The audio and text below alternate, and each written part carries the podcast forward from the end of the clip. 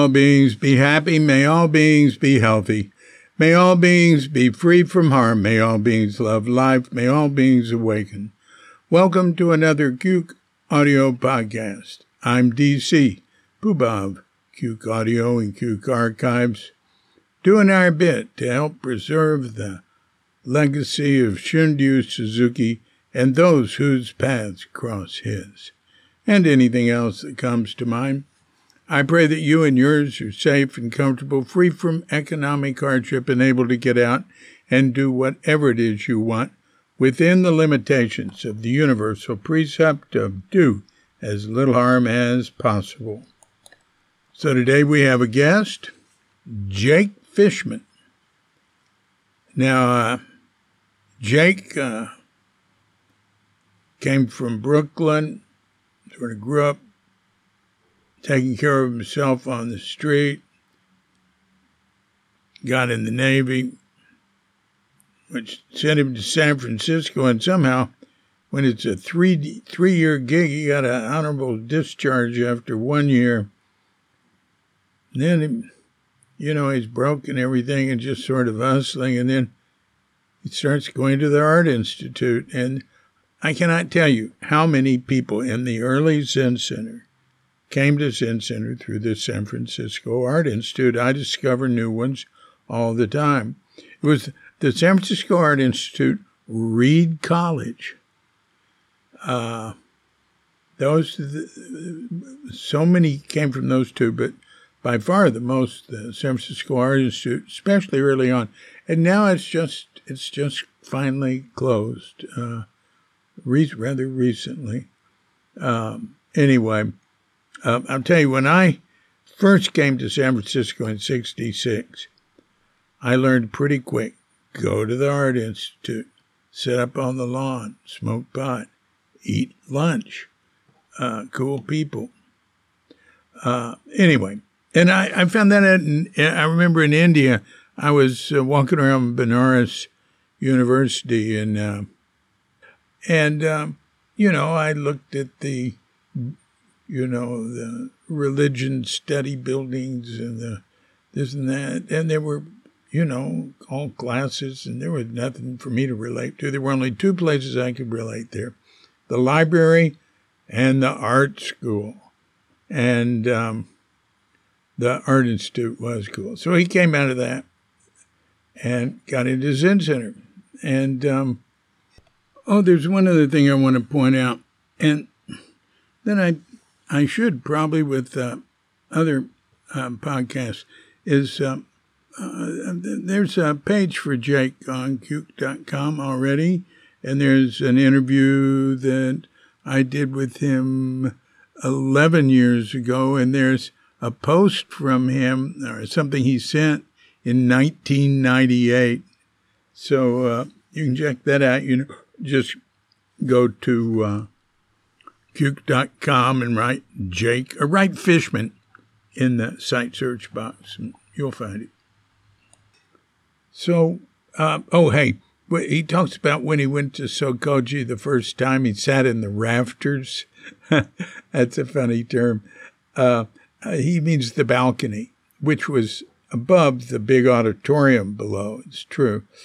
Uh, and there was a gaitan there, an outside sitting area for uh, overflow or for people who were late after Zazen had started. And that's where he got his uh, Zazen instruction from Suzuki Roshi. And uh, he's been living in the same building now, a big old white building, a caddy corner from Zen Center on that big block across the street for 40 years. Uh, so, anyway, that gives you a little synopsis of some of what he says. Uh, and um, uh, there's sound problems, it, it, especially uh, like er, er, earlier on. Uh, I, I know at one point early on, I called him back. And We still had sort of a sound problem, and I should have done something about it because it was kept cutting out. And, you know, he couldn't go anywhere. But I spent a lot of time going over this and eliminating uh, some of the problems. Uh, but anyway, Probably should be redone, but we're not going to redo it. At one point in the um, podcast, Jake talks about how he got permission to take photos in the Zendo while we were sitting zazen. That's very unusual. And that's when I was head monk. So uh, um, those um, you can you can go. Those are all on uh, now. You can go to uh, uh, uh, the photo page, or to the Jack, Jake Fishman page. You know, just search for it in the site search box. Um, and, um, or you can go to shunryusuzuki.com and search photos for uh, uh, Jake Fishman. That, but that would be a little more complicated. Anyway, they're great. You know, there's 30 of them or something, 32 of them or something. And they're really good, especially the ones with me in them. No, just kidding. Um, so, um, so um, here's a bit of history. Jake Fishman.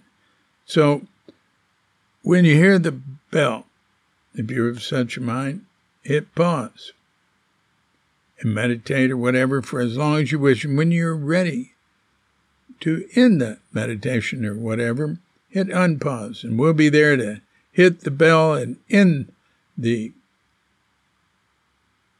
meditation and bring you back to hit the bell and bring you back.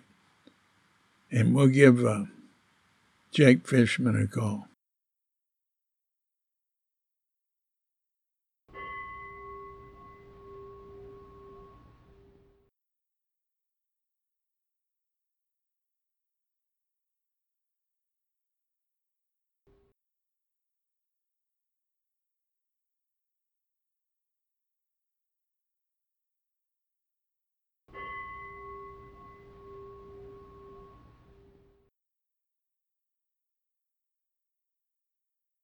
Hello? Jake, how you doing? Good. Hi, David. Yeah. Nice to hear you. Yeah. So, where are you now? I'm in San Francisco. Mm-hmm. Yes, I've been for, I've had this place for over 40 years. No kidding. Where, where, where is it?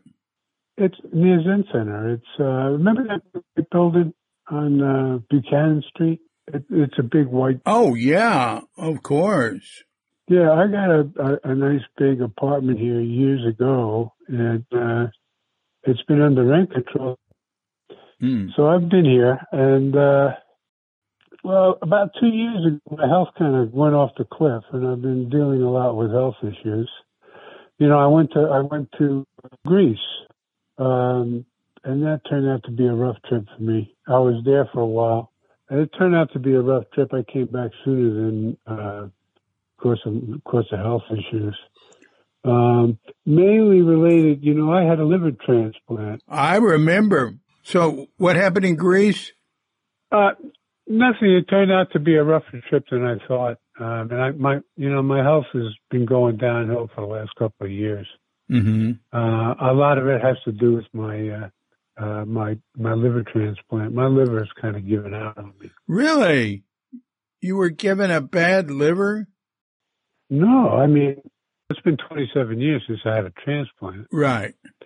And and it's not like you just get a new part and you put it in. You know, I've been on immunosuppressant all this time, so my immune system has been shot for all these years and mm.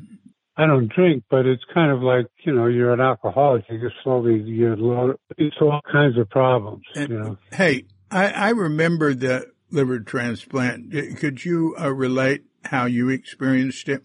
How I experienced? Well, uh, yeah, I uh, picked up a, a, a, very virulent case of uh, hepatitis A you know, I went, I got sick. I went to the doctor. They said, you have hepatitis A, go home. But then I went into a coma and, uh, found out that, uh, I was about to die. They said, well, you've got about 24 hours to live or 36 hours to live before there's irreversible brain damage.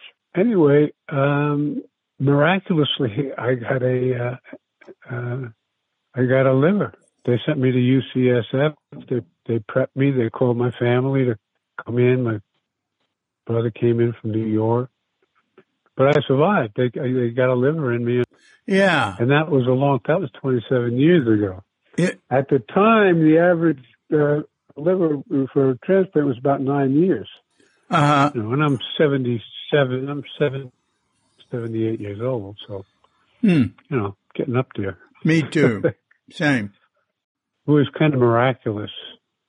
Hmm. you know i mean to be able to you know uh, to be that close to the edge and uh, and receive a uh, a liver like that so Yeah. a, a close friend of mine uh moved to greece uh he he's that's a long story but uh he's uh and he's he's like super set up in Greece too. We were fishing buddies and boating buddies for a long time, and he was real close. And he moved to Greece. He had family problems. Moved to Greece, and he's set up there. You know, he's got uh, he's really set up. And I've been wanting to go before the before the pandemic. I was planning to go, and then the pandemic hit, and I put it off and put it off. So I was starting to feel a little better in the spring. I had a had a heart attack about six months before that. Oh gosh. But uh, basically, I've been retired, you know, uh, for the last ten years or so, and I've been, uh, you know, just uh, uh, enjoying my life for the most part. Uh, Where do you come from? I was raised in New York. I come from New York. I come from South Brooklyn. South Brooklyn. Wow. All right. Yeah. What was your ethnic uh, family?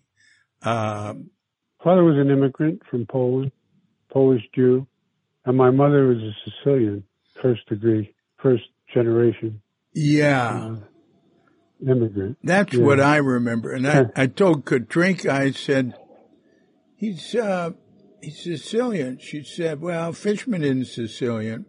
And I said, well, maybe his mother's Sicilian. Yeah, yeah. My my father my father was in the garment business, very taken over by uh, by you know Ashkenazi Jews for the most part. And my mother was a seamstress. She worked for him, and and uh, that's how that's how they got together, and that's how I got here. You know, one time you told me, I swear, that y- your uncle delivered bodies for the mafia in his milk truck. Well, that was hearsay, you know. But uh, but I grew up in a neighbor. You know, if you ever watch The Sopranos, that's Yeah. the neighborhood.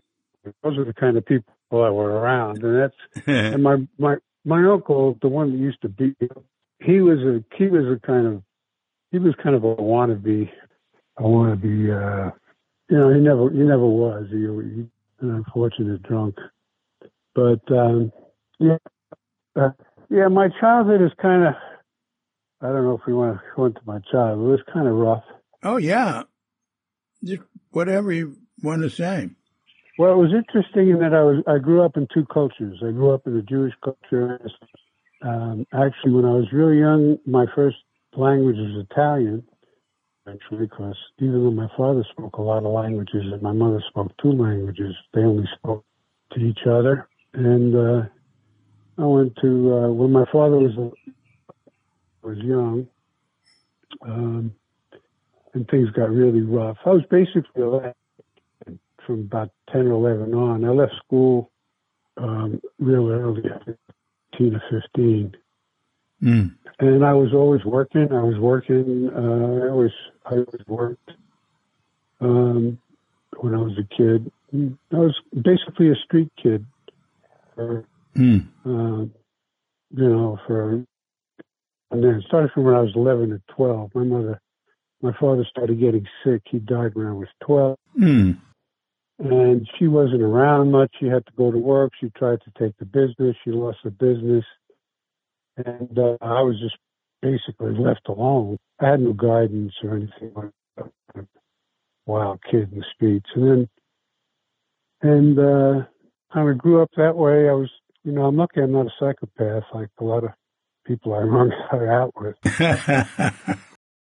but uh, I had a secret passion. Uh, I kind of educated myself way structured education at the time. But uh, I knew uh, I had to get out of uh, it was a draft, if you remember. And uh, so I expected to be drafted. So I figured, well, I'll just, uh, soon as I turned 17, I joined the Navy. And that's how I got, uh, that's how, but, uh, in the Navy, I, I did really well on all the tests. So they put me at, uh, they gave me, they put me in electronics school. And that's how I got to, that's how I got to uh, San Francisco. Mm. And, uh, and then I got uh, I left the Navy after after a year. I was able to get a discharge. How come? Uh, an honorable discharge. I was really good in boot camp. I was athletic petty officer. Mm-hmm. Um, but they sent me to school in Treasure Island, and I was completely unprepared. I didn't know how to know how to. I got good marks in arithmetic, but I didn't know algebra or trigonometry and stuff like that. And reason well, I think that's why they gave me. It was like the best school. Where? Treasure Island. That's how I got to San Francisco. Yeah.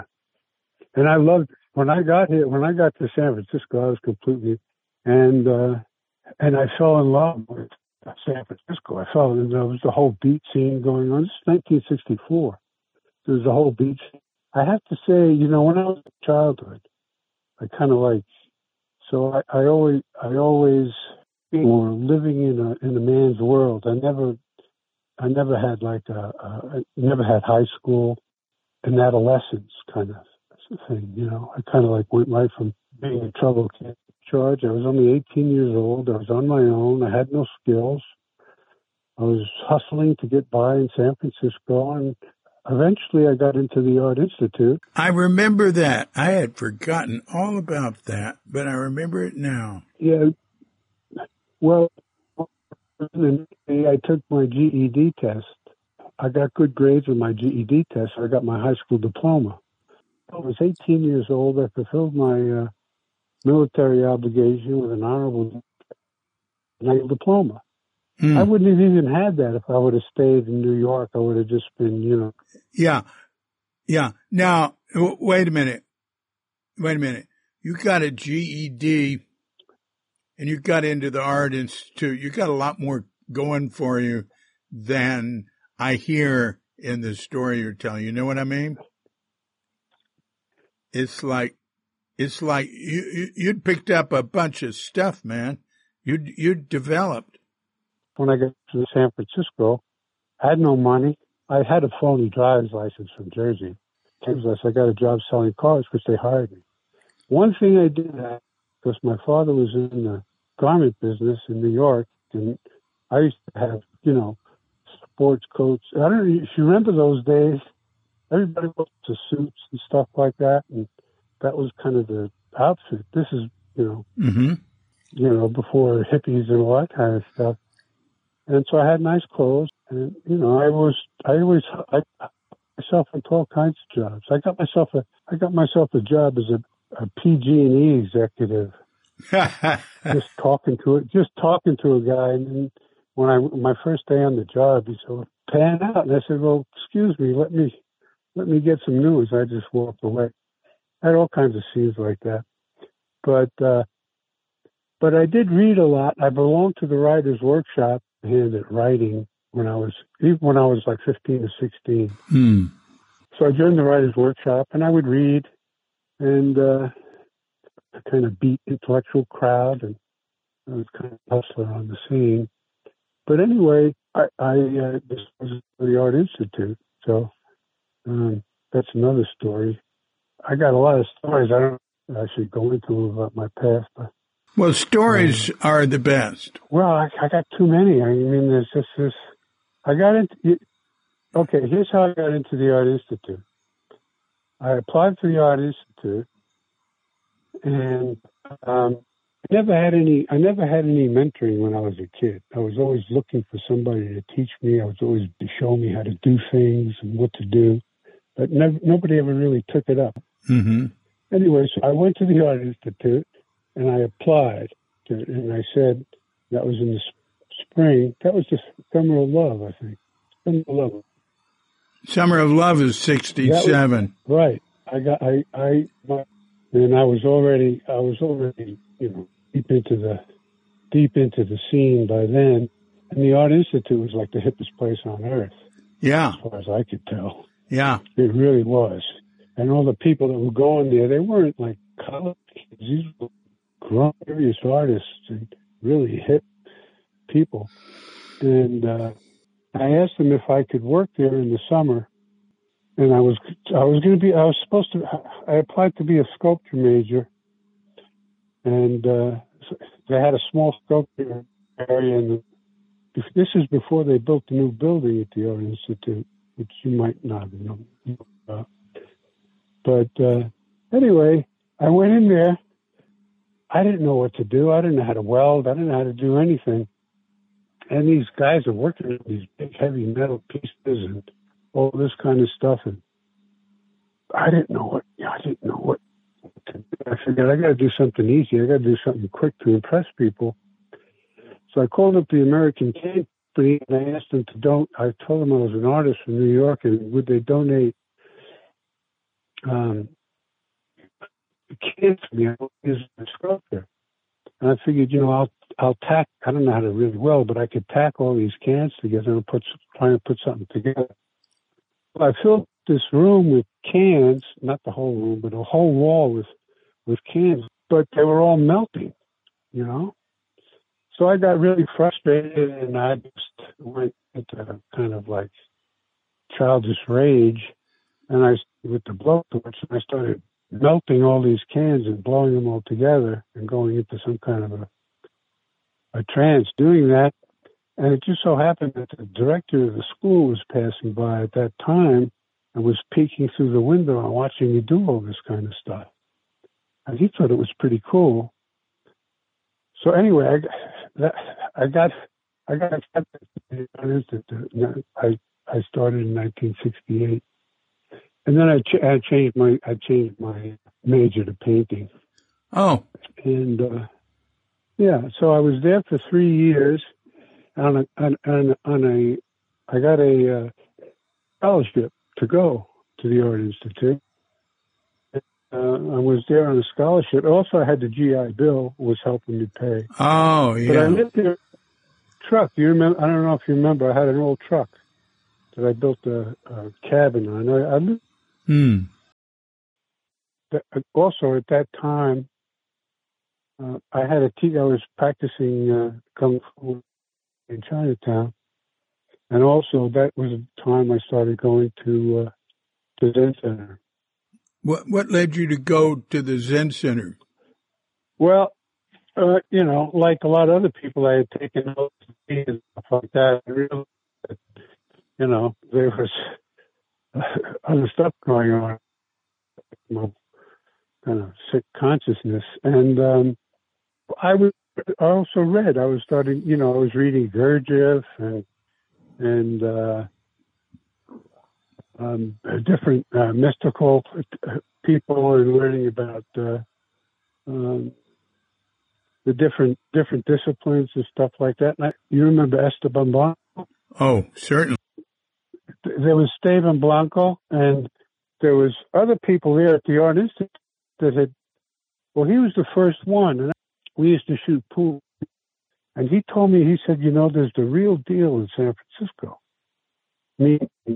A real teacher, not just a, a phony. There was a real teacher in San Francisco, and he told me about uh, Suzuki Roshi in Zen Center. One morning, I I think I was up all night you know, I went to uh, I went to the I went to Zen Center. It wasn't Zen Center then. I think what was it? Sokoji. You know. Yeah, it was Sokoji. Yeah, it was Sokoji Temple. I don't think it was. I don't remember it being Zen Center at the time. Maybe it was. What year? Uh, 1968. Well, that's Sokoji. We didn't move into the building. Yeah. No, no, I no, I remember when we moved into the building. Yeah, and, you know, I remember that was that was um, right around the time we got Tassajara too. No, no, we got Tassajara uh, at the Oh. end of 66, very end. And we went into the building Oh. in 69 in November. Oh, okay. So I went to Sokoji and I sat there. I sat in the rafters there and I don't know. And Suzuki Roshi came out telling people I was sitting there with my legs high up in the air and just kind of, you know, trying to be still. Mhm. Okay. And he gave me my first zazen instruction. He sat in Seiza next to me Oh, and kept and kept his hand on my back. He kept his hand on my back, pressing, and he showed me how to do a mudra, and he kept pressing me. And um, he sat with me for about five, five or ten minutes, wow. and I was I was trying to, and I, I couldn't sit uh, cross-legged. Yeah. So and then he left, and then this guy came around with a big. I said, "Oh man, he's, he's gonna hit me," but he never did anyway, that was my first experience, and somehow I started. I started going. I started going to Zen. I started showing up. started going, and I started meeting more and more people that were interesting. That were, Who? you know, Zen students. Uh, I think it was Peter DeGesso. Yeah. Well, he was at the Art Institute. Norman Stiegelmeyer was. A Yeah, he was Art Institute. He was a teacher there. Yeah, yeah, yeah. He was a teacher there, so the, so I started getting like a lot of positive reinforcement, and um, I don't know, you know, I just uh, I don't know how it happened, but I started getting deep. I started going to lectures and um, had Dokusan with and and uh, um, I remember one of the first Dokusan I had. I just taken a class and I made this. I made this ceramic piece. I figured, well, I'll bring it. To, you know, Zen guys. They, and I remember, I remember bringing him this piece, and he was he took it gracefully, you know. Mhm. But I remember his wife kind of looked at it, kind of rolled her eyes and stuff. I think about it now, and it was really, really silly, silly kind of stuff. But uh, yeah. um, yeah. So anyway, I got I got real serious about it, and uh, I started. I had my my truck. I used to leave the Art Institute at night, and I'd, and I'd park in the alley across the street uh, from uh, the entrance to the uh, to Zendo at the at Zen Center. Uh, you know, I would sit there in the mornings and and uh, have breakfast, and then I go to the Art Institute. I did Oh, now now you're years. at Page Street. You sit I'm there and Page have Street, right, breakfast. yeah. Yeah, uh, you're we're at Page Street. Yeah. Yeah, yeah, and uh, I mean, there's a little broken times. I remember uh, first time I went to Tassajara. I think it was the spring of the first training period, the the break in the first training. I think you were there. It's the spring. The, it was the spring break. I think it was 1968. 19 Spring what? break. 19 what? 68. 68, I think. I'm pretty sure. 1968. 19 Uh, uh, the spring that uh, Philip Wilson was the head monk. There was a practice period. If you're talking about spring break, you're talking about April. Right. It was April. Yeah, mid-April on is is after the practice period. Yeah. Yeah, and I received. I, I learned how to um, do oryoki. Yeah. Mel taught me how to do oryoki. He was there. I think you might have been. there. You were there a lot. Yeah, I was there. You were there often. Yeah. You were there very a, a lot of time. So I was I was deep into it. I was very serious. I wasn't a very, you know, I gave up my senior scholarship at the Art Institute to go to Tassajara to be with Tatsugami. Oh yeah. It was a mistake because, uh, well, maybe it was, maybe it wasn't. But uh, at the, second practice period, he said, "Well, you know, you're not really." He didn't say it in those words or whatever. He says, "Uh, "You're not really monk material. Maybe you ought to go back to being an artist." Uh huh. So, um, so it was unfortunate because I would have stayed and stayed and been around Suzuki Roshi, but I, I kind of felt like, oh man, So I went to Mexico. I went to Mexico and I lived in Mexico. Stan White was there and I went and practiced with him and I taught Tai Chi in Mexico. But that was the fall when Suzuki Roshi got sick and died. Oh, really? Well, that's, you're talking 1971 then. Yeah, right. 1971. Yeah. Mm. You were there too. You were at the practice period, 70 and 71. Yeah. And, um, and that, that's kind of what started the break for me from Zen. set. Not that I had a, a break, like I had a falling out or anything, but I started separating. Uh, not so much then, but I didn't really get along with uh, big girl, two different worlds, uh, and uh, um, I felt, you know, like things were changing. It wasn't the same, but to take pictures in the Zendo. I don't know if you remember this or not. That does ring a bell. There was, I yeah, and I he said, well, you can only do it once. So I have pictures in the Zendo during Zazen. I still have the negatives and stuff. If you'd be interested. Well, of course. Um, yes, I'm interested in all of them. So let me ask you a little bit about yourself. Uh, you've been in Bali all this time. I guess you're enjoying it there. Yeah, it's a good place to work. Uh, we can live in a much, much, much higher standard of living here than we could there. And it's sort of, sort of laid back, but you know, they they, they, they destroy it as fast as they can, but it's, it's still good to live here. Okay. What, what, what, where do you live in Bali though? Sanur. I mean, Bali's Sanur. How do you spell that? S-A-N-U-R it's a group of villages tied together, so like it's a big, big suburb of Denpasar, uh, on the, you know, uh, uh, on the ocean. Uh, it's got very long beach and it, it's a lot quieter and cleaner, uh, than the other side of the southern peninsula where Kuta and Seminyak and uh, uh, the more famous places are. Uh, but, you know, uh, they're trying, their, their goal here is to fill every blank space with the building and, uh, yeah. without any, without any, uh, uh, regulation or, you know, just, yeah. and, um, um, also to fill every street with cars so full that they can't move. well, you wouldn't believe San Francisco. It's gotten it's gotten ridiculous here as well. But um, yeah, I I guess I guess that's the way of the world these days. Yeah, I don't I don't see how.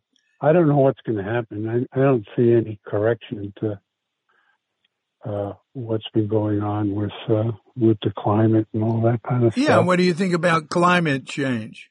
What do you think about climate change? What do I th- what do I think about it? Yeah, I don't know all the ramifications, but I don't think we're going to have any kind of handle on it at all.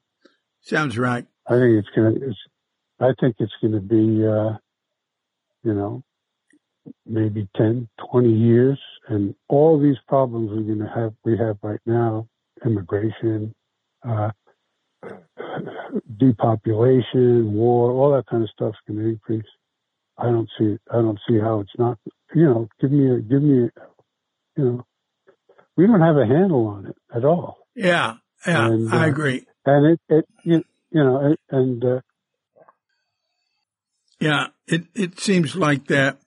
Uh, uh, I think um, having uh, been around Buddhism and uh, looking at things in terms of a bigger picture. I mean, we always, we're always involved with the small picture, but having a sense of a bigger picture is like uh, Suzuki Roshi said, if the world were to end tomorrow, nothing will have happened. Uh, so that's one side. On the other side, he was very concerned about environmental degradation. He felt there'd always be war. We couldn't stop people from having war. Uh, and uh, we'll see. I don't agree with that. I, I, think for the human race to evolve to a higher place, we have to get beyond being psychotic, uh, psychotic planet. But there's no sign right now that we're doing that. But you know, climate change might force such drastic changes.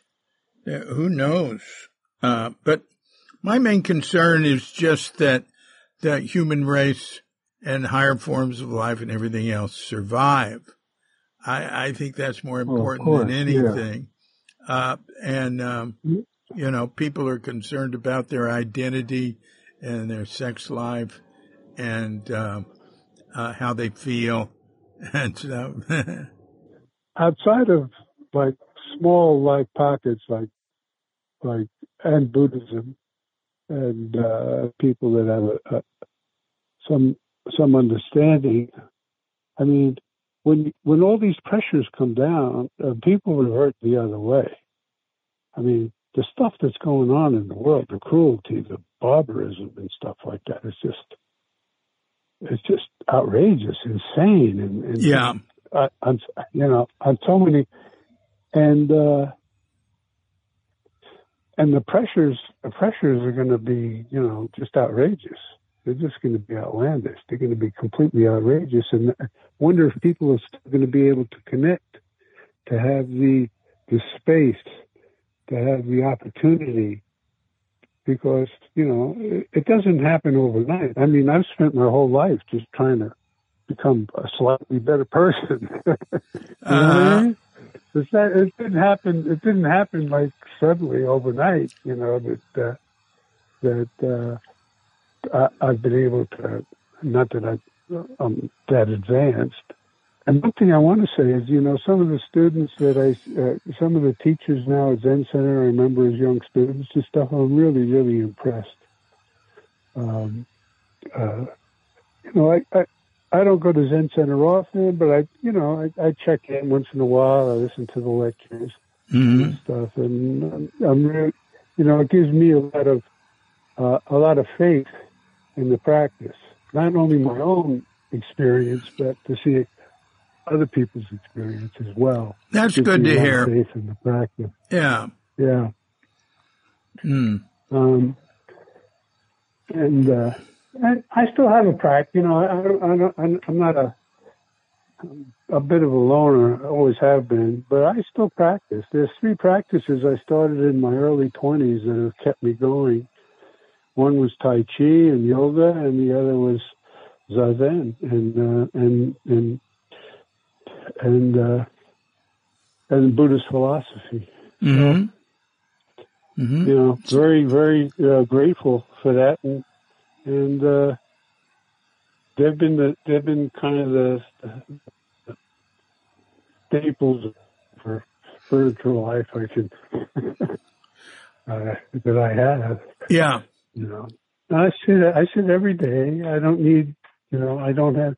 I realize that, and I know that uh, I've been told that uh, without a sangha, practicing in a sangha, uh, but in a way, I have a sangha. You have a you. sangha. Don't believe any bullshit that says your practice is yeah. not authentic because of some something somebody's written or said or something. It doesn't mean anything. Yeah, yeah, yeah.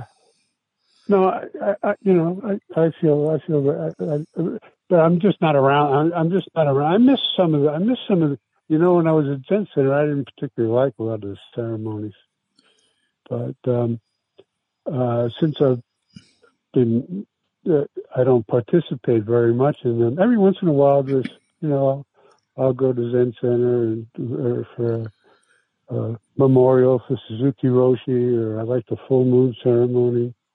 Mm-hmm. Um, That's neat. Yeah. And uh, and uh, I remember when I was at uh, Tassajara, I didn't like Oryoki very much, but when I left, I really missed it. Uh, you know, I mean, it was. Do, do you feel that way sometimes? You remember? Well, yeah, I I, I, uh, Oryoki was all right with me. I, it's nothing I tried to uh, repeat outside of formal Oryoki settings. I know there's a woman here yeah. uh, who studied with uh, Richard Baker at his Germany place, and she and her husband, uh, she was ordained by uh, Dick as a priest, and she and her husband had uh, shaved heads and uh, uh, a very, very nice villa in a much more remote place. And, uh, you know, they had a morning schedule, the like uh, two zazens with kinhin, uh, cleaning period, and then Oryoki breakfast, and uh, hmm. work in their garden, and you know, this is incredible. Well, her, her husband died in a, a motorcycle accident, and um, she continued doing that by herself. Uh, and without uh, any other people, just yeah, just her. Around? And yeah. Uh, yeah. Uh, she's coming out more. She, she, goes back to Germany to. Uh, uh, she's she was spending some time here in Sanur and met some really good people and realized that she was put herself under a lot of pressure. Uh, that you know it's good to be around other people and uh, yeah. have that pressure off you. Uh, mm.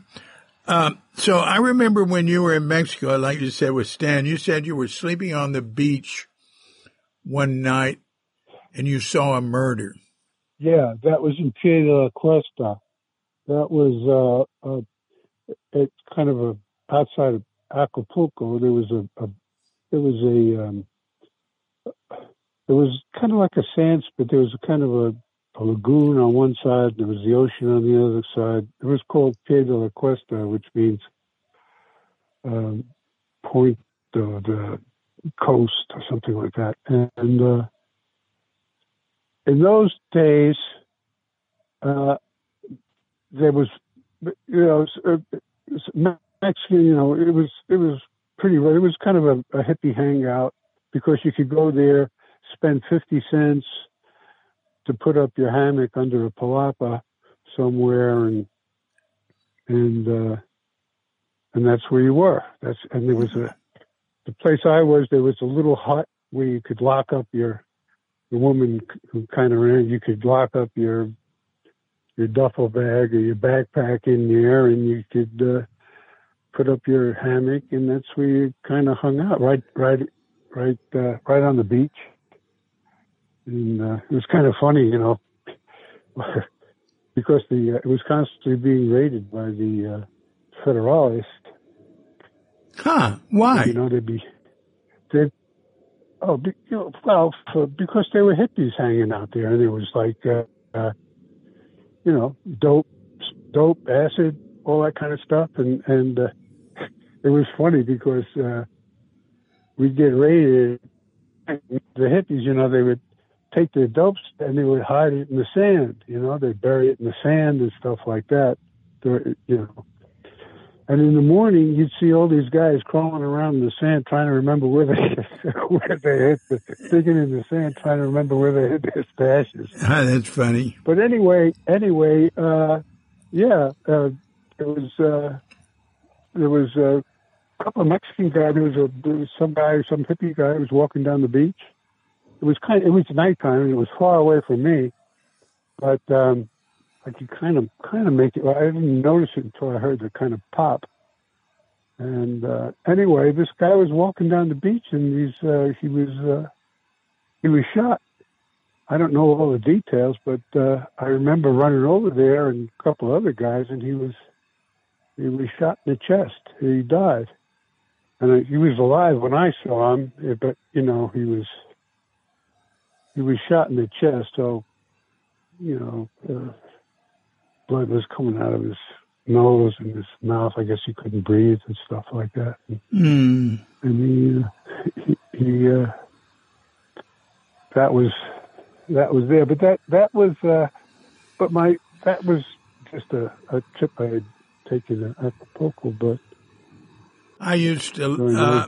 I the, before I came to San Francisco, the last thing I did was live in Acapulco for three months and have my first acid Well, you must trip. know.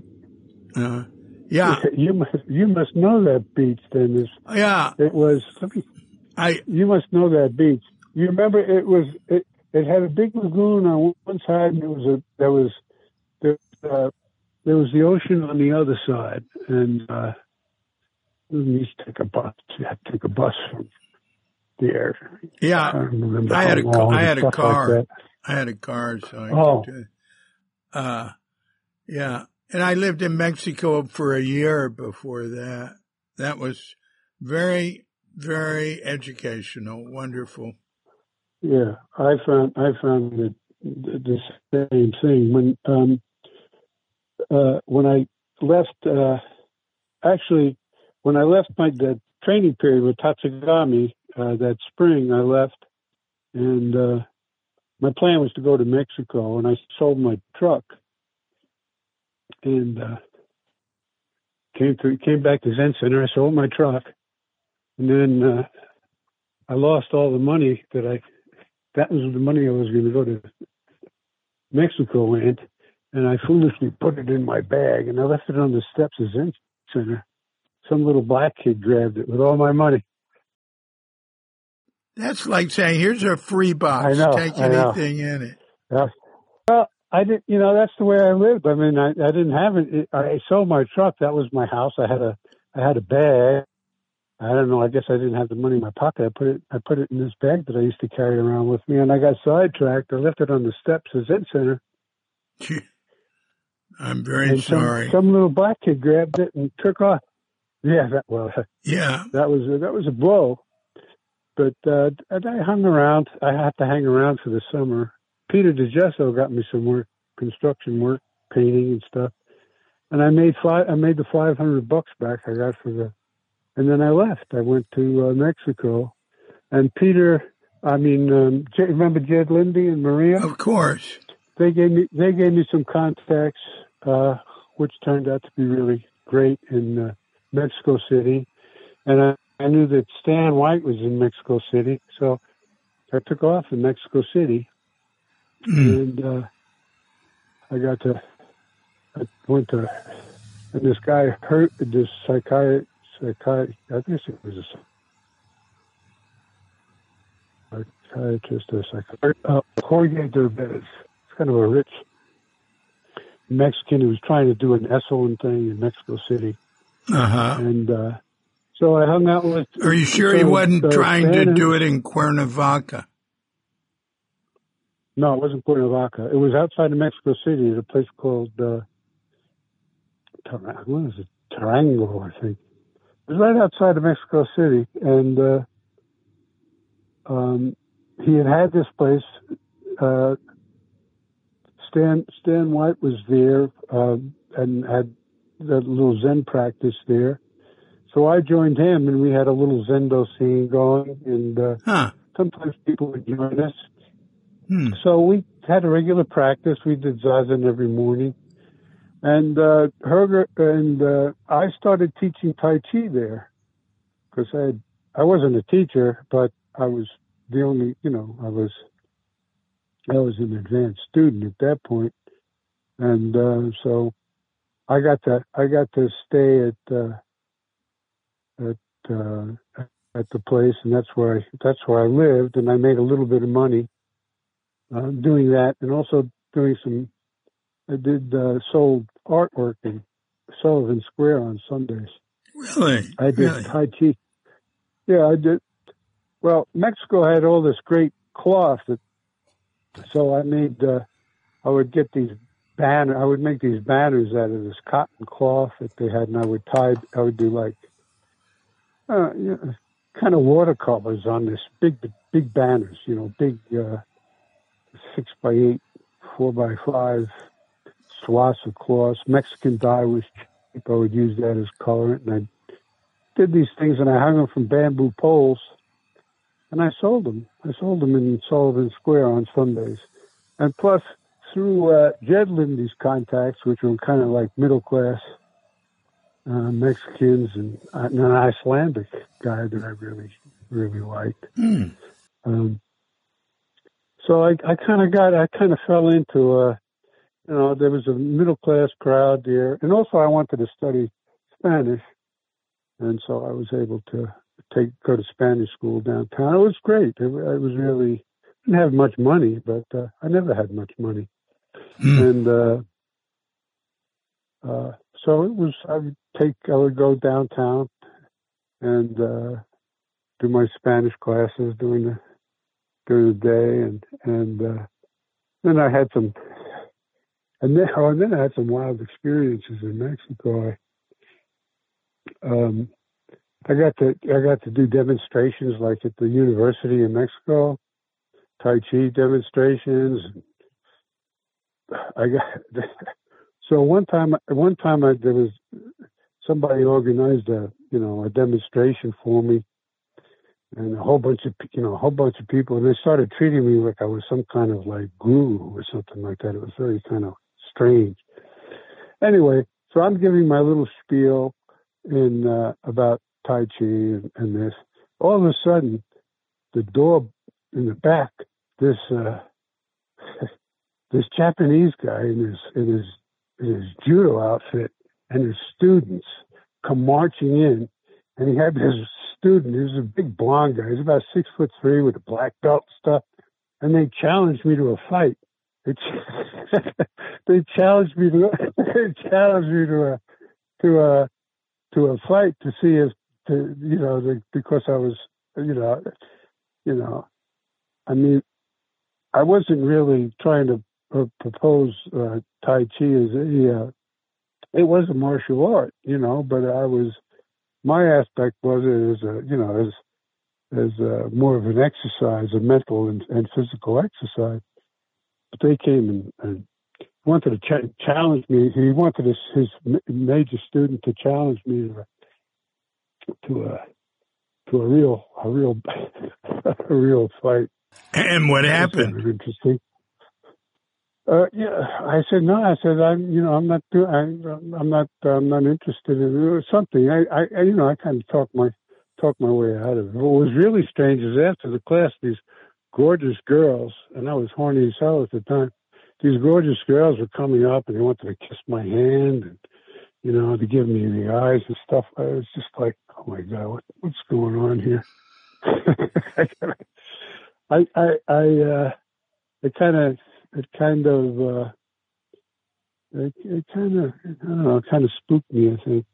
You know, I mean, I didn't think the people were getting the message I was trying to, trying to give but you know, it's, you know when you when you, but a lot of stuff was like that too. You know, um, this this guy Derbez would get yogis and stuff to come come from Esalen to give classes, and mm-hmm. And also, and then I had these um, middle class these middle class women, these professional women, you know, that have problems with their husbands and they want to come and talk to me about it. Stuff you know, I, you know, I'm just a street kid from New York. well, I feel very uncomfortable in that role, you know. Mm. But uh, but basically, uh, it was great. It was a great experience. I got to, you know, live in another culture, learn a little bit of the language, and you know, and uh, uh, it was always something I wanted to do, you know. So I was able to, I was able to uh, to live there and make contacts in Mexico. And of course, I've been back there tons of times since. But um, but that was a big. Uh, I lived there for about a year, kind of like you did. Mm. I don't know what your what you were doing there. What were you doing there? I went to the University of the Americas. Uh, oh, for two quarters, and uh, you know they told me never come back. Uh, and uh, mainly I was smoking pot and taking a little speed, yeah. walking around. I would walk around Mexico City and meet people. I played guitar in a whorehouse. Uh, I was, I was trying to spend as much time as I could speaking Spanish. Uh, I was a bad student though. Uh, and, uh, you know, uh, when I look back on it, I just think, ah, too much pot, too much speed. Uh, I wasn't a, I wasn't a speed freak or anything, but you know, you could just Yeah. buy it. Well, that's interesting. could just buy it in a Yeah. drugstore. Uh, Well, when I was in Mexico City, I didn't smoke any pot at all. I didn't do any of that uh, when I was when I was. Subsequently, I did on other trips and stuff. But uh, when I was when I was there for that seven or I guess I was seven or eight months living there, and then I took off. You know, after a while, I, I just took off and went traveling around. That's uh-huh. I guess when uh, that's I guess when uh, I that guy got murdered at Piedmont Cuesta. Uh-huh. Um, uh-huh. but uh, Well, I was there before I came to San Francisco and Zen Center. right, You know, right, right, back in yeah. 65, I lived there in 65 and then uh, the first three months of 66. And so, uh, you know, uh, So you were only Yeah. about twenty years old, right? You were about twenty, Yeah. something like that. Yeah, Yeah. maybe I went there when I was 19. Uh, Yeah, Uh, no, I, I think I was uh, just turned twenty. Uh, yeah. Um, um, what was I going to say to you? Um, oh, did you ever meet Ejo Takata? there was a Zen monk who had a practice in in Mexico City. Right. Was that Angel Takata? I guess I guess I sat. I went to sit, and his zendo. I sat. I, I think I sat with him a couple of. He had a place. Can't remember now where it was. Was it Avenida de? I don't remember where it was, but I remember. I remember. He he went. That, he was the guy that. Yeah, I'm kind of bad on names. He was the guy he went he was he the guy that went and and uh wanted to teach Mexicans how to grow soybeans? That's right.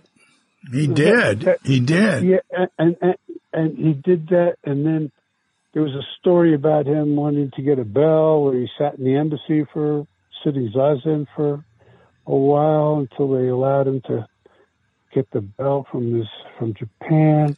What else do I remember about him? Huh. Uh, and he was a Rinzai. I think he was Rinzai. Yeah, he was at a he- Uh, Yeah, I yeah I did sit. I did sit. I went. I went to a couple of. Uh, I went to a couple of sittings there with him, but I didn't. Uh, you know, I didn't. Uh, didn't pursue it that much. But I did. I did meet him briefly mhm. during.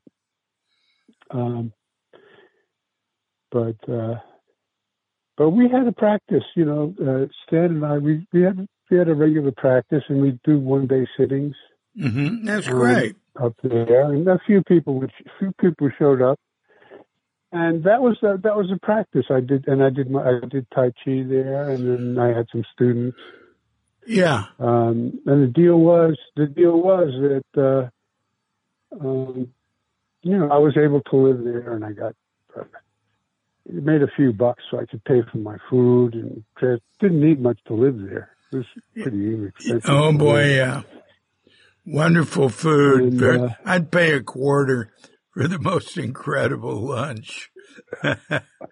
Oh, oh yeah, no, and uh, I think I don't know if it's still like. Well, Me- Mexico's changed, but I haven't been to Mexico City in quite a while. I'd like to go back, but I don't know. I, there's all these places like Greece is one of the places. I don't know if my health will allow me to do that kind of stuff anymore. But um, whatever. Uh,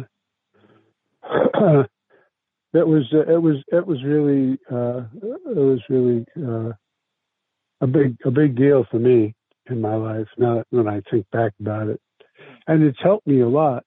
I'm not super fluent in Spanish, but it, Spanish has helped me a lot in uh, later on when I became a contractor and stuff like that because most of the help here in San Francisco was uh, Spanish. You know, Spanish. Oh guys. yeah, I used to, I used to hire uh, guys, uh, you know, uh, sit, you know, in Santa Rosa, sitting on the side uh, to do work. Uh, Well, I was taking care of uh, John Tarrant's place. He's a Zen teacher up there. And I would o- only wanted Hispanics. Uh, anybody wasn't Yeah. Hispanic, I didn't want them because they weren't any good. The Hispanics were unbelievably good workers, really nice people, Yeah. and I could communicate with them. I don't like you say I don't have Yeah. good Spanish, but it's not that hard. And uh, yeah, I, I, you know, and they have a hard life, and I really appreciate them. They have a wonderful culture. I got a lot of, uh, I, I did a lot of uh, sort of business with the Hispanic community up there. Like if I needed car work, good lord, I get good car work in somebody's Right, front right. yard for way less than elsewhere. Haircut, all sorts of stuff. Yeah. Well, it kind of helped me. It helped me a, a big, you know, the first real um, uh, big time job I got. I got hired to be a, uh, a for, um, in, in Hayward. They had a big complex there, like 80 and 90 buildings on 100 acres of property. It was called Tanglewood Apartments, right below the university Yeah. and they were looking they were looking for a supervisor there, but, uh, a painting supervisor there, a painting and construction supervisor, and uh, they hired me. I, you know, I applied for the job,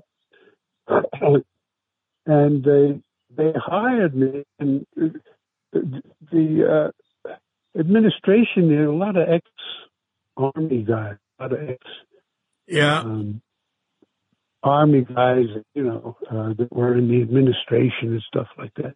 So they wanted me to hire. So the job originally was it lasted for years, but it, originally it was supposed to be for. You know, uh, for the summer or extended period of time, there were like 80 buildings, big buildings. They wanted to be, they, that needed painting and this kind of that. So it was going to be a summer project. and They wanted me to hire college kids.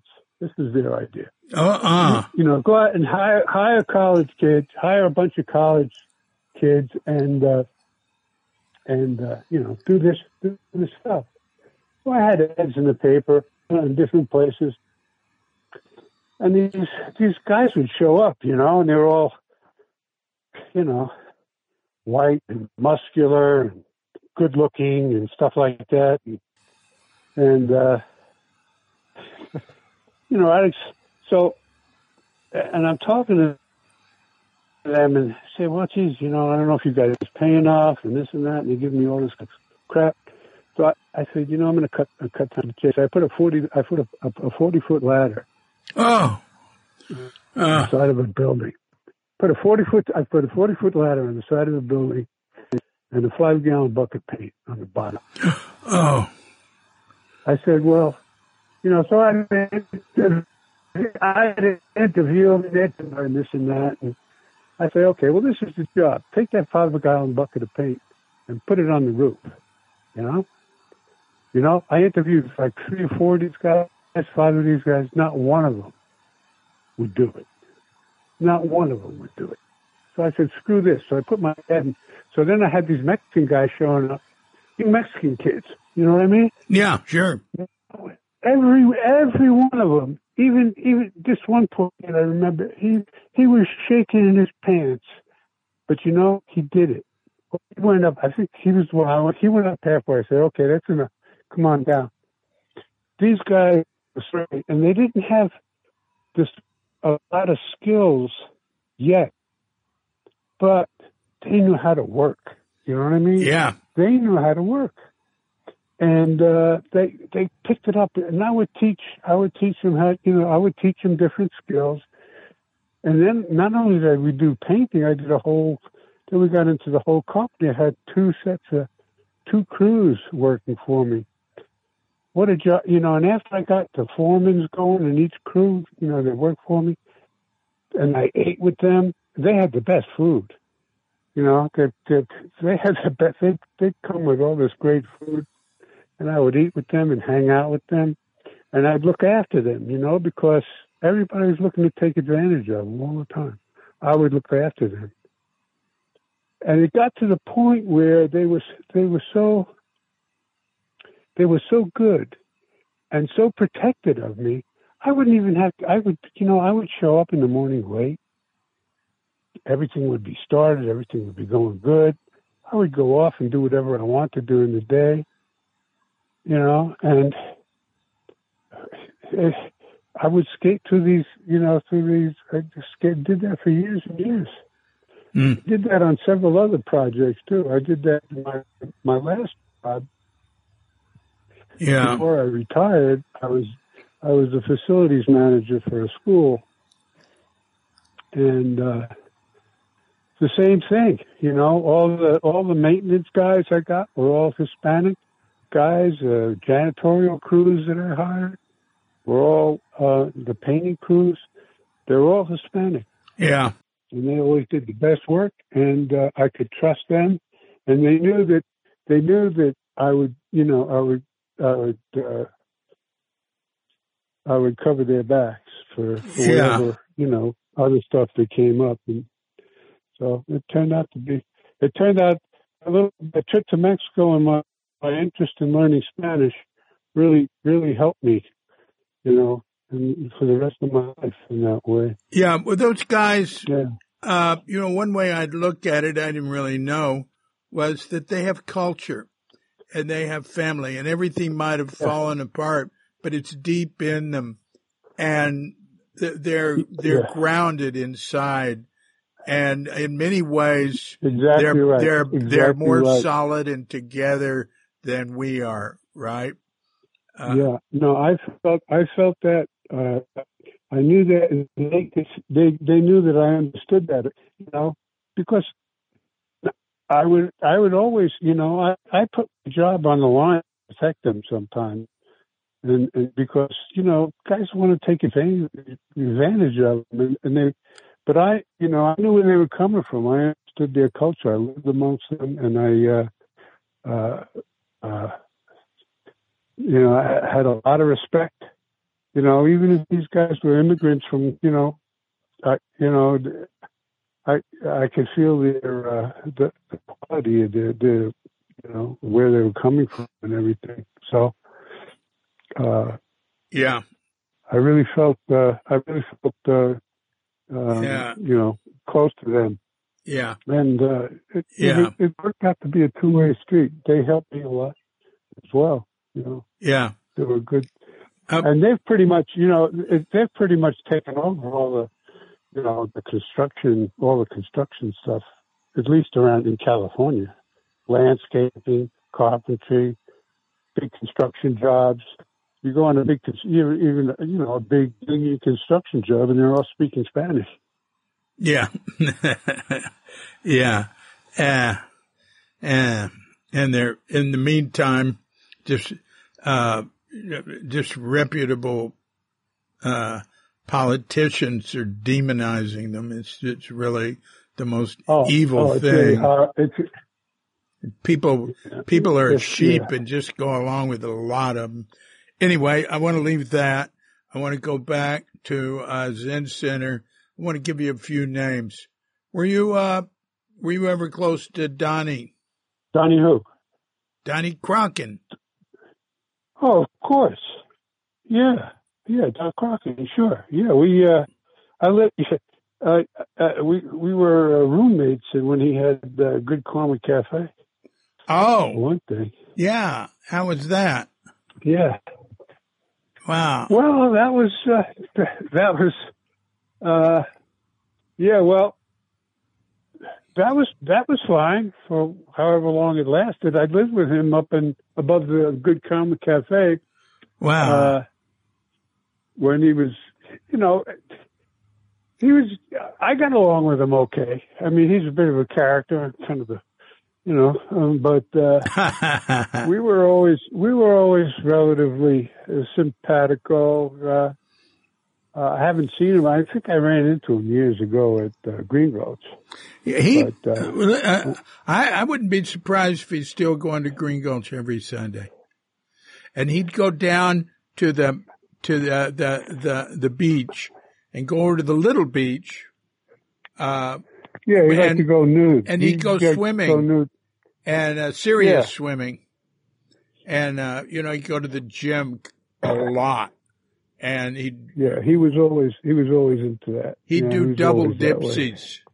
He's he's the most he's he he he, he did running with um some I guess they were Japanese or Korean, maybe Korean monks who came to Tassajara and talked to Suzuki Roshi about uh, their practice was running and running with them. And Suzuki Roshi said, "Yeah, go for it." Uh, anyway, really interesting guy. Oh, really? Way back then. Yeah, and great Yeah, no, photographer I too. Yeah, I, I, I, we, we were fairly close. Even when he was, uh, you know, when he, even when he had that little bread, you remember he was making, he started the Tassajara bread thing, really. Yeah, uh, in, in Page He was, Street. he was making bread. He was making bread at Page Street, and uh, I remember because I'd go around with him every once in a while. Had an old Volkswagen. We'd go around trying to peddle these loaves to different places, different little health food stores and stuff like that in the city. Yeah, he that did was that. before, and then I don't know. He did that there, but um, Alan Winter also did a very. I don't know who was first, but they both did that. Uh, you know, before any. Uh, it was the the first uh, uh, commercial baking thing outside of Tassajara that happened around Zen Center.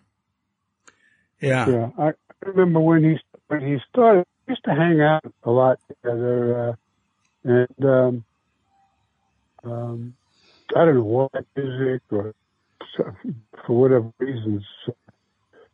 Uh, and then, uh, and then when I broke up with Marilyn, um, Oh, you were with Marilyn.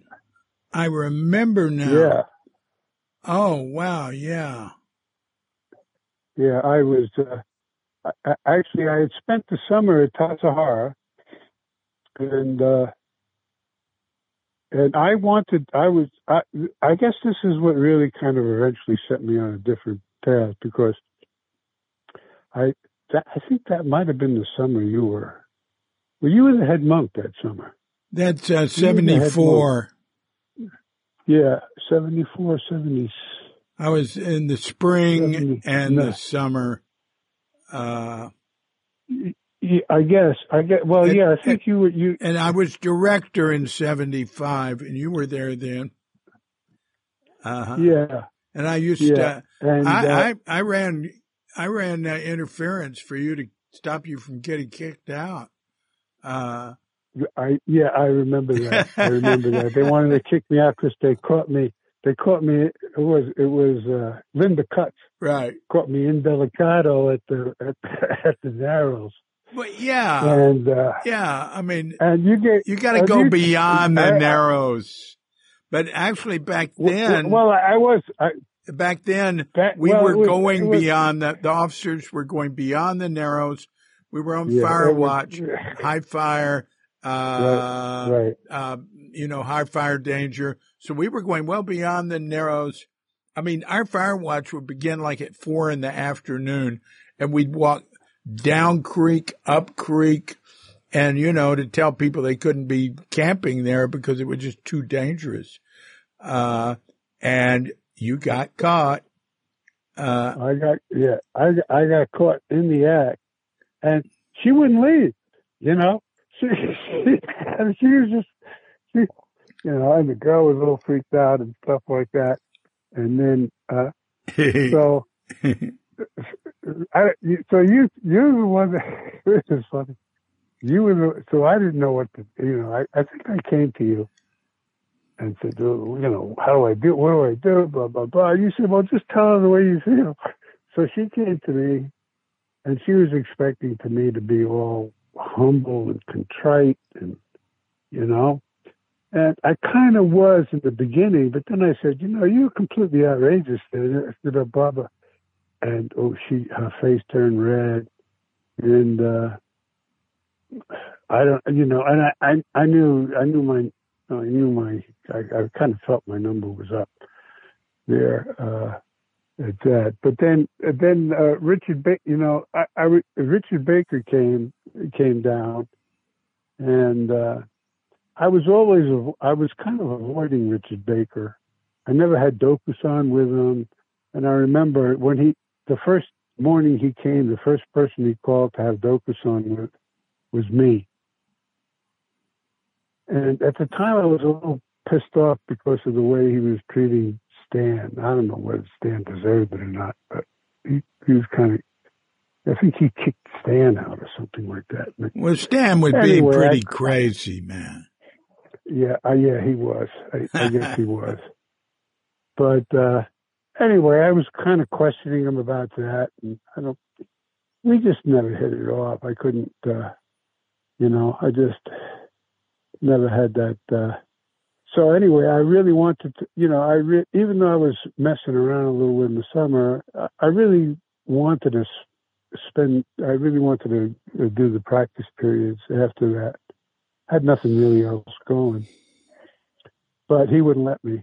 So uh, after I, after the summer, I, I went back up and uh, and that's kind of when I got together with Marilyn, and uh, we got a place together where she had a place. I moved in with her. I can't remember exactly, but it was up the street.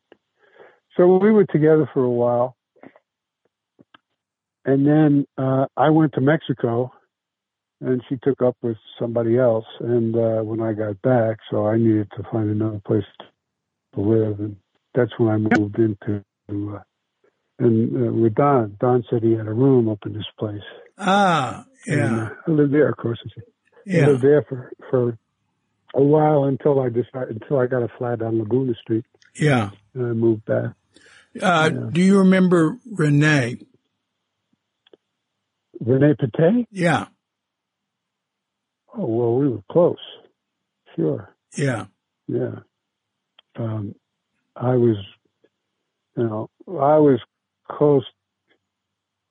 Uh, I helped him get back. I helped him get back into get you know, when he t- t- he was having trouble when he when he to get out of jail because they didn't, he couldn't find a place to. He needed sponsors, you know, um, uh, to get when he got out of jail to get back to San Francisco. With, with you mean and, jail uh, or prison? You mean prison?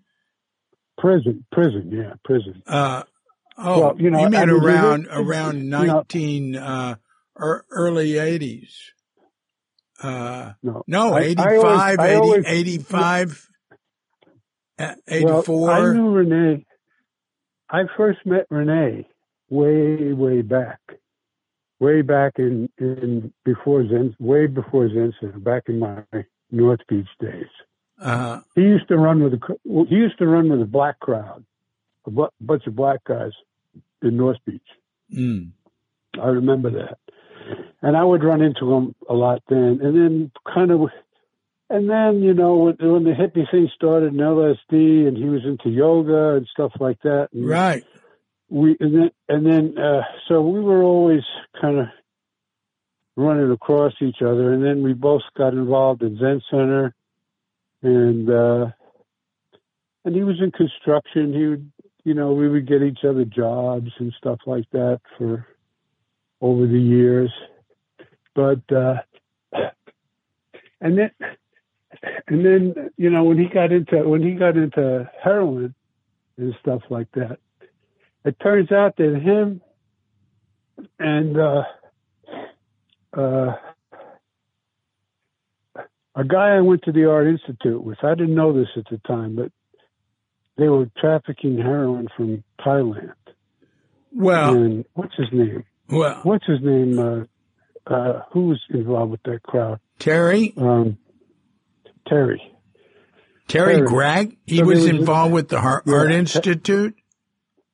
No, he wasn't involved with the Art Institute, but Terry Craig, Renee, and this other guy that I subsequently went to the, I didn't know at the time. The other guy was living on a boat in Berkeley, and he was like the the ringman. Robert, this, this group. Robert, you knew Robert. Robert. I yeah, I knew Robert from the Art Institute, but I didn't Yo, know you knew Robert was. from the Art Institute. My God, uh, Uh, my God. Uh, yeah, he was he was Terry's mentor. Right. So, but he was yeah. So he was so from Renee and Terry were always talking about this guy. Now they oh they would they would uh, well Renee first Terry too. They trusted me. I knew what they were doing, but I wasn't interested in heroin. They would keep trying to give me heroin all the time. I just wasn't interested in it. Me too. You know, Yeah. I wasn't. I never. I never was. I wasn't interested in cocaine. I mean, I tried all this stuff. Didn't do anything for me. Not. Not. I didn't like. I didn't like being on cocaine. I didn't like laying on the floor, staring at the ceiling. You know, with heroin, I didn't. So. So I guess I was safer then because I wasn't. You know. And I was also an old friend to both of them. You know, I knew Terry from Zen Center and Renee, and I went back. They would, you know, like, and Renee would always come and says, "Well, I'm going to Thailand. Here's five thousand dollars in case I get in trouble. You know, put it away for me." In fact, I had to, I had to send him a bunch, a bunch of money when he eventually he did get busted in Hawaii. Terry, Terry, uh, Terry, uh, Terry would give me his Corvette to keep because I had a garage here at the, you know, and hmm. when he would go on, go on these trips. But I didn't know who Robert was until I finally met him, and then we realized that we knew each other. I even remember the painting that he did. He was doing a painting of Charles Means at the Art Institute. Mm. So I was kind of like uh, I was kind of like the safe guy, and so I knew about what they were doing and stuff like that, and and they gave me money and stuff like that to hold for them. And uh, um, um, it's funny because uh, my brother was involved with some mafioso guys, some big guys. You you know John Gotti in New York and stuff like that. hmm Well, when he was, you heard about him. One one of his lieutenants, one of his, my brother, my brother and my cousin who had a nightclub in New York, knew him. He came out. He was on the run. He came, came looking me up, and uh, well, that's a whole other story. I don't know if I want to get into that one. But anyway, anyways, something similar. But but yeah, Renee, Renee and I, I knew Renee. Uh, I, I've known Renee for a long time, and uh, he was an impet. You know, he was strange. He had strange stuff with women, but um, Well, that's to say Yeah. the least. Uh, strange stuff like uh, getting violent yeah, he would get. Uh, yeah, uh, and raping. He was he was tried for rape Yeah, I- and kidnapping at gunpoint in San Francisco, and he was guilty because I I knew was it? I San knew all about it. Or, I knew the woman, and uh, he got off. And but in Florida, he was arrested for rape. I didn't know. I didn't. I didn't know about San yeah, Francisco. yeah. yeah. I didn't know about. He was arrested for rape and kidnapping. You know, if you hold somebody, that's kidnapping in Florida, and he did. He was lucky to get out. He did about eight years for that. He did about twenty years in prison, all told. Uh, maybe I was think it was twelve much. Years think- in Florida, and uh, I think it was ten years in Florida. I think it was ten years. ten in years Florida. in Florida. But, Yeah, yeah, and and then I think he did four. Well, I know he did. I don't know. He did four years for the drug charge, and then he he jumped parole and went to Florida. Oh, And um, oh, yeah, remember he came. He was out. He he was out, and he was kind of around here, and he started getting in trouble with women around Zen Center, and they kicked him out of Zen Center. oh, yeah, absolutely. And, It's worse than And, that. uh, he had well, a I he had a know, dark side. He had he didn't know about that side of himself. Because I'd talk to him about it, and he'd go, "What? I didn't do that. What are you talking about?" Well, I know he, you know, I know that uh, his.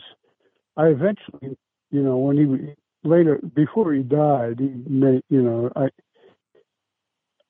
he uh, he contacted his daughter and uh, I guess there was some strange stuff going on when he was a kid because his mother wouldn't let him see her, his daughter for a long time.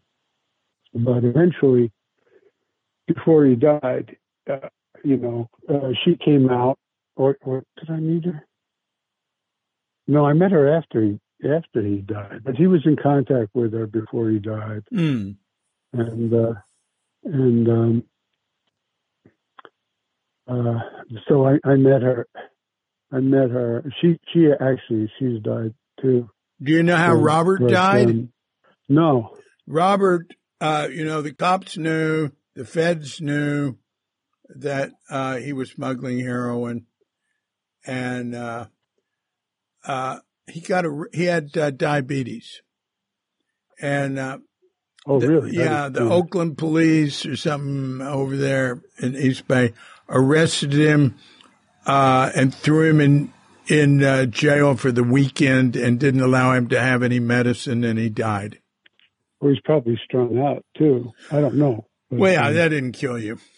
Yeah, no, I know. I just yeah. Well, yeah, I I, I didn't know because I, I I wasn't really that. In, I wasn't really because I was friends with. with I wasn't that much. I wasn't a friend of Roberts. I just knew him. Yeah, uh, from, I wasn't either. Uh, Terry introduced us once, and Terry was enamored of the whole scene. Uh, yeah, I, I I didn't understand that about Terry. I, I liked Terry. We, you know, we hung out. He was always trying to get me to do cocaine and stuff. I did it once, twice. I didn't like it. I get the, you know, what's the point? And anyway, I I didn't understand Terry's fascination with all that kind of stuff. I have a, a song about it. Uh, go to ballyuga.com and that takes you to the diffuser music site. I did six albums here with local musicians and that is the one called Bad Intentions. And Bad Intentions is the song about what we're talking about. Do you have any other memories of Suzuki Roshi, Katagiri Roshi, any of that? I experienced. Uh, let me see who was there. There was Silas. Silas. It was Ed Brown's project. I remember he wanted to get away from the bakery. He was. It was his project. There was Alan Marlowe and Suzuki Roshi. When we were working, it was right near his cabin, and he'd come out in the afternoon to work with us. Mm-hmm. He was always being admonished by his wife for doing this. Yeah. Yeah. And one and one explicit experience I remember, and he would come and and he, he was always excited, and he would, you know, he was this little spidery guy on these rocks and stuff. And I remember we had to chip a piece of rock off to make it fit into the. We were always trying to get the rocks to fit naturally, and this was a big piece of uh, big rock that we had hauled up from the creek, and it was going to be like a cornerstone, and we needed to kind of shave a piece of this off. And um, he grabbed a, a chisel, right? He grabbed the chisel, and I had the sledgehammer. and he held it there, and I remember this was, and, and suddenly, and he held it there, and he wanted me to hit it. And he had these spindly little arms, and he's holding this chisel, and I had to, you know, and I had this big, heavy sledgehammer, and uh, so he held it, and I I hit it, but I can remember being really, you know, uh, you know, remembering, Jesus, you know, what the, what's gonna what's gonna happen if I miss the chisel? These little spindly arms are on it. Uh, So that was that was kind of a a shocking experience. And I, I remember also walking with him at Tassajara, and I don't, this is something I didn't understand what, what, what was going on. We were walking together, and uh, it was down by where the old barn used to be. And Well, old barn's hill. still there. Well, yeah. So okay, but by the pool, there was a pool. Uh, you know, my my memory's kind of fake. There's a pool, and there was a big hill Yeah. to the side, it was just slag rock. It wasn't the kind of rock we were using at the, Right. you know, we we're using river rock. And he points up the hill. I remember, he, so I don't remember if we were talking or anything. I was just walking with him. And he points up the hill and he says, Look up there. There's a rock that we can use. Let's get it. And this is completely, uh, I didn't, I didn't understand what was. So he starts going up there, and I start going up the hill. We're, working up this hill, and the, rocks are sliding behind be, before us, and we wind up sliding down. Him too, him and me. We wind up sliding down. It was all kind of loose here. He lost his Dories. And I picked up his Dories and I gave it to him, and he kind of laughed, and he left. I never understood. I never understood what that was all about. Was it supposed to be some kind of Zen experience or something? it was completely. It was completely bewildering to me. I never understood. I never understood that. Um, I, I don't really remember a lot of what happened during the Dokusans. I remember telling. I remember I remember during a session, I went to him and I, I, I think I, I expressed, I expressed some kind of remorse about something, and I also expressed some kind of, some kind of, uh, some kind of breakthrough or some kind of uh, experience that I had, and he was very, he was very encouraging. He was very encouraging about that. Mm. Um, um, and I went back to Sesshin, and he mentioned he mentioned he mentioned it during he mentioned our, something about our conversation during the Sesshin. It was a Sesshin at at uh, Page Street, Mm. and that was that was that was when I was really really deep into practice, and uh, it was a big jolt. It was a big it was a big jolt of enthusiasm, you know, of encouragement uh, for me. Mm. Uh, it was the same session that he gave. He he really gave a lot of uh, praise to uh, Jane, um, uh, Peter's wife. Oh yeah. Um, yeah. Um, About what? I, don't- I, I, oh, he, he just said that you know he just was praising her practice in front of everybody. He said, you know, something. I don't remember the deeds. And I think it was the same sesshin. Was it a sesshin? I remember there was one time we were sitting, and you know he used to go he, when he'd come down, he'd give everybody a, a, a, a slap on the shoulder or one slap on the shoulder. I remember one time he got really, really angry. He ran down and started hitting people, hitting people, telling telling you that their practice was terrible or something like that. I remember that. I remember thinking that everybody was kind of shocked. Do you remember that? Were you there? Yeah, I mean, well, no, that's traditional. That's a thing called Rin Oh, Sako, oh, oh, where the teacher oh, goes okay. and uh, hits Goes- each person. Uh, he would do it twice on uh, the right shoulder. Uh, maybe he'd do both shoulders, uh, because with monks you just do one shoulder, uh, because the okesa goes over the other. Um, so he'd go down and, and do everybody, sometimes with no, uh, not saying anything. But the time he got the most angry was when Mel hit the wake up bell early in the city and then everybody, and then, uh, Mel went around saying, oh, that was a mistake. Go back. And then, you know, some people went to the zendo and stayed there. And so Suzuki chastised people that went back, you know, and, Oh, um, okay, I didn't. I don't. I don't. I don't remember if that was. If I might have been there. I don't remember the Yeah. circumstances, but I remember. I remember that. Uh, I remember that experience, and um, with Katagiri, uh, I know, I well, during my junior year at, at the Art Institute, I got busted in Yosemite for having pot mm, and I they threw me into jail. They they took me to they took me to federal prison. They took me to, not to prison, but me to a, a, a federal jail in Fresno. Mm. And um, uh, and they were terrible. You know, they said, "Oh, don't worry about it, kid. You know, you're only going to have to spend a couple of years in jail and stuff like that." And this was during Thanksgiving, at, uh, and uh, so I went to jail. I call. I didn't know who to call. I called up the Art Institute and told them I was jail. They found a lawyer.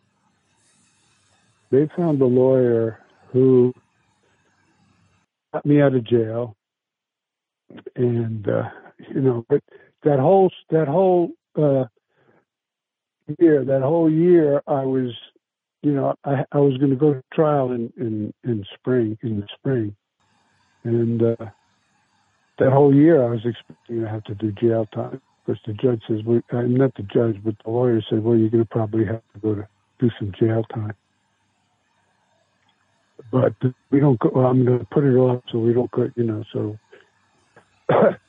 anyway, that I wound up not having to go to jail, but uh, by the skin of my teeth, and I got probation. But during that winter, I was expecting to go to jail, and uh, I, I remember, I remember trying to get some insight about how I how I could handle the situation. And I went to Geary to talk to him about it. Um, and he said, "Don't worry, it won't be. You just sit zazen, and everything will be okay." And I figured, you know, he doesn't really understand what I was thinking, what's going on with me. That I'm gonna have to do in jail, you know, because I kind of knew what what being in prison would be like. Sitting zazen wouldn't that that simple simple task. Um, well, if it was federal, it was federal, right? So that would be a lot better. Yeah, but uh, anyway, I w- what happened was um, I went to trial. I pleaded guilty. Um, I didn't go to trial. I, you know, I, uh, when I, when my hearing came before the and, and the lawyer came back and says, "How do you want to plead, guilty or not guilty?" To me, and I said, "Well, you know, I mean, I guess I have to plead guilty. I mean, you know, they they caught me with this with this stuff." And and he, he says, well, the, the prosecutor really wants you to do some time. He says, they want you to do some time in jail if you plead guilty. So I said, well, okay, well, the, you know, if I plead not guilty and go to trial, I'll have to do. They're going to find me guilty anyway. But anyway, I wound up going before the judge. I said, you know, they, I was a, I was an art student. I wound up so the, the lawyer kind of fixed it up where I would have an interview with the judge, and I brought a portfolio of my work. And the judge actually wound up, he liked a couple of drawings. He wound up with, through my lawyer, wound up with a couple of my drawings. Um, and uh, they gave me probation instead of having to go to go to jail. And I wound up having, I wound up paying off some of my lawyer's fee. The lawyer spent his honeymoon in San Francisco, so I painted him a a seascape of San Francisco with the Golden Gate Bridge effect. Ah, that's nice. Paid off some. Yeah, so that that kind of that kind of worked out. I'm I'm sorry. I'm uh, you know I'm not uh, uh, I'm not not giving you the same stories that I gave you last time about uh, my experiences. Well, but I don't remember what you gave me the last time. When you told those other two, I remembered them, but until you refresh my memory, uh, and uh, uh, anyway, uh, you know, that's all good. That's all good. Now, uh, look, we've been talking for almost two hours, uh, and you've given us a pretty good picture of the trajectory of your way-seeking mind path. Um, do you have any do you have anything else? Anything else you'd like to say before we go our separate ways? Well, uh, just uh, you know, just about you, David. I mean, I've always, uh, you know, I just want to express to everybody. I mean, how much I appreciated the other, you know, the other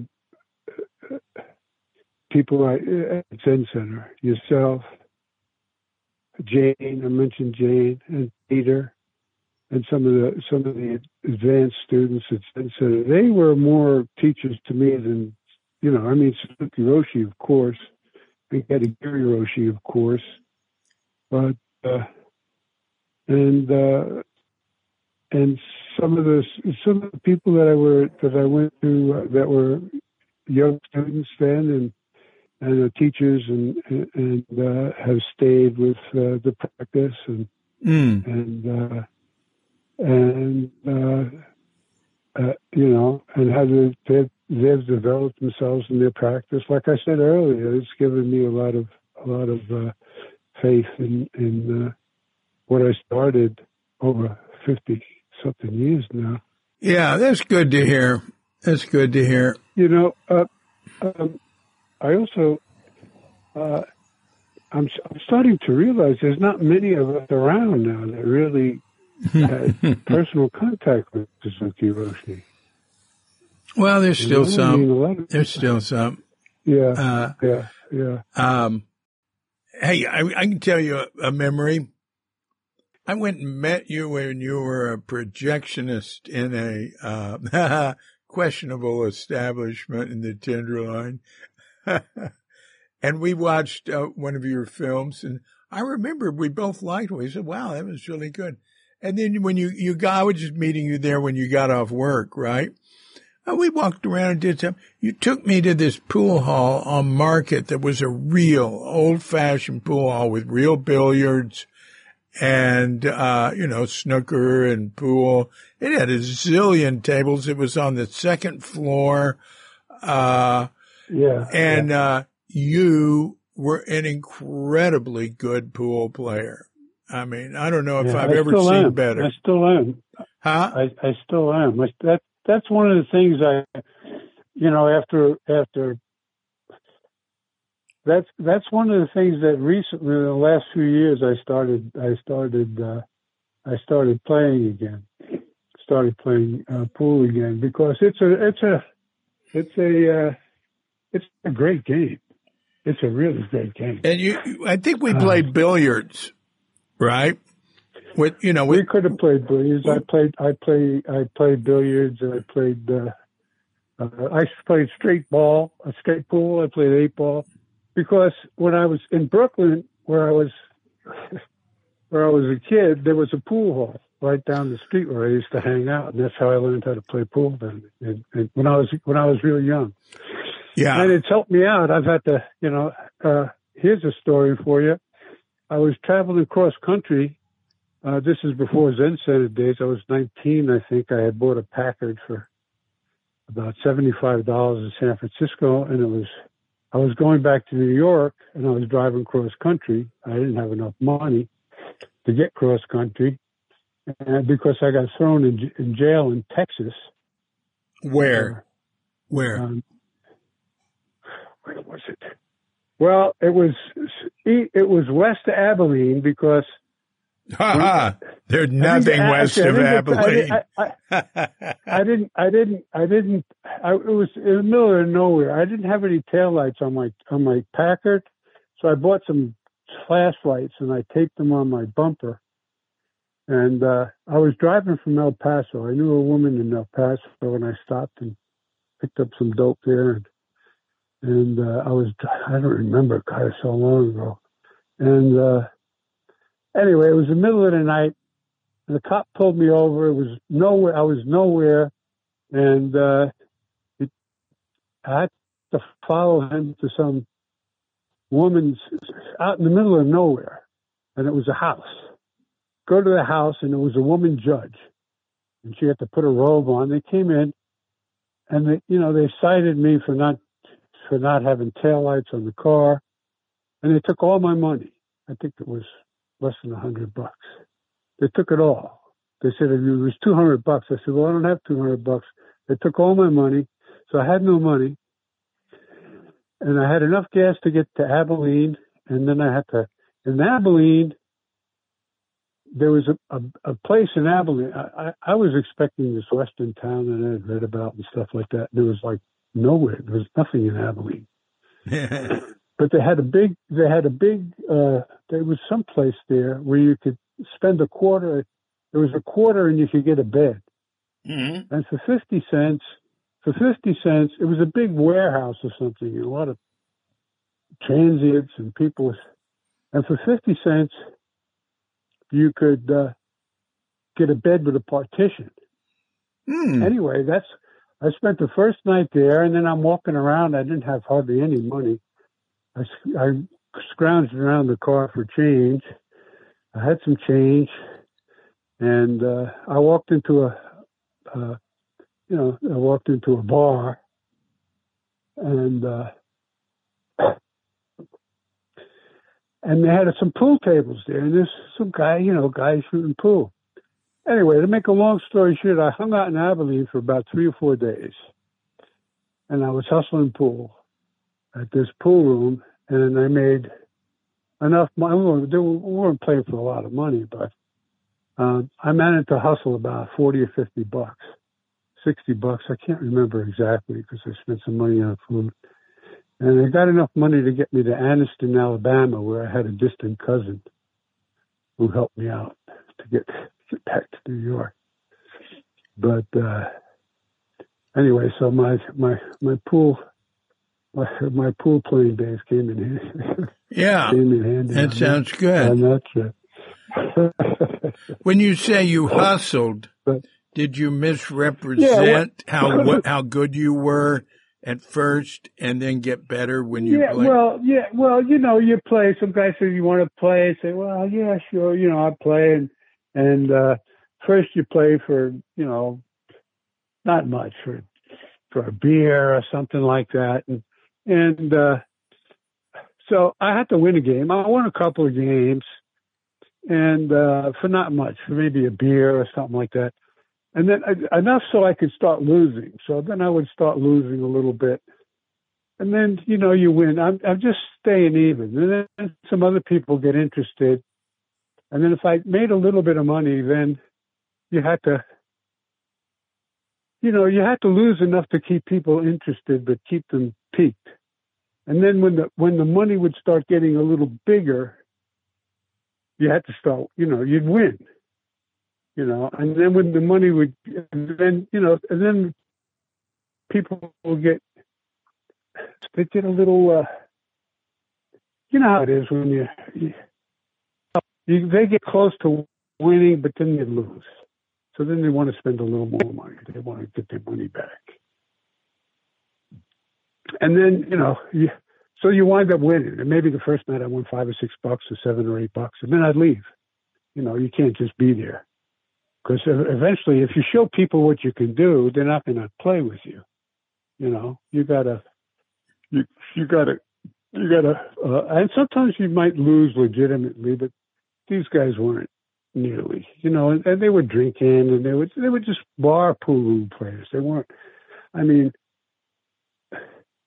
even even though my my game wasn't really that great at that point because i hadn't played for a while i mean I, I mean, I watched some of the greatest pool players in the world play in New York City. I watched, I saw Willie Mosconi, oh goodness! you know, playing games. Wow. Yeah, I mean, you know, um, I don't know if you know who he is. Well, of course I know who Willie. Mosconi is. Yeah, was. yeah, yeah. Well, uh, yeah, well, uh, I used to, uh, you know, I, I watched them play a few. Well, they were demonstration games, but I watched them run 125, 130 balls, stuff like that, in demonstrations. And there were guys who were, you know, where I was playing. I, I wasn't even in their class. I mean, you know, they, I mean, they were playing hundred dollar, five hundred dollar games. These guys were. I mean, and I'm in a pool room playing for like fifty cents and two dollars, and eventually maybe five bucks. You know, it's. uh But if you didn't have any money, it was a lot of money. You know, you couldn't. uh And there were some times when I had to win, or because I didn't have the money to pay if I didn't lose, if I lost. You know what I mean? Mhm. So, so, so it, it, so on my on my small level, it was a big deal. You know, I mean, there were a bunch of tough guys, and uh, you don't have money to pay if you lose. You know, you the uh, the pressure is even even if it's only ten bucks, if you don't have the ten bucks in your pocket, what are you gonna? You know, what happens if you lose? What are you gonna do? You know, you're gonna get your ass kicked for Yeah. the most part. Yeah. So uh, anyway, uh, uh, yeah, my my misguided youth Well, yeah. saved me a few times. Yeah, well, I just wanted to bring that up because, like I said, um, you, uh, I, you, you obviously had a great aptitude. My best friend had a really good aptitude. I didn't. I would never get better. I just wasn't a good pool player. Uh, and uh, he was really good. Uh, uh, but he didn't follow it Oh, I up. didn't know you. I didn't. Yeah, yeah. Oh. I just read. I just read a good story. Uh, I don't know if uh, by uh, Jim. Um, you know, I'm I'm uh, I'm, I'm kind of losing my uh, mind. There's an author by the name of uh, Jim Harrison. Oh yeah, sure. don't know you know. He was into Zen. Okay, and one of He, he liked Kobun Chino. Yeah, yeah. Oh, did he? Oh, yeah. Okay, so in in one of in one of his books, it's called Just Before Dark. It's uh, it's a lot of. Uh, it's not a it's not a fictional book. It's one of his. He writes in one of his books. If you ever uh, pick it up in the book Just Before Dark, there's a story of his called Bar Pool, where he talks about uh, about playing pool in bars and stuff like that Mm, kind of interesting. I just just read it lately, mm, but uh, yeah. anyway, uh, it's been really nice. It's been really nice going down memory lane with you, Yeah. Yeah. And uh, and I really appreciate what you've been doing. I think it's really great. It's funny the paths we we go on in life. Yeah, well, keeps me out of trouble. Uh, and uh, yeah. yeah. Ah, okay.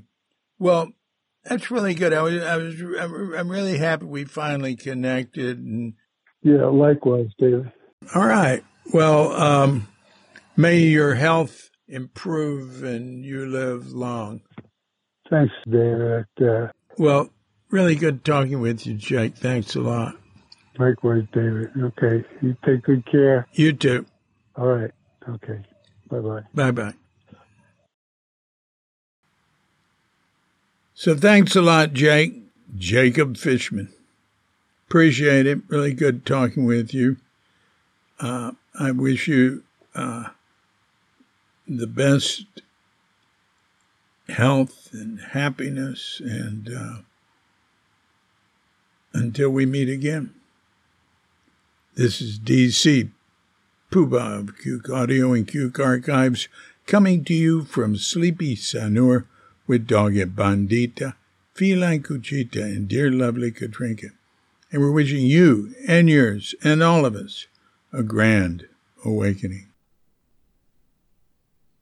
Thank you.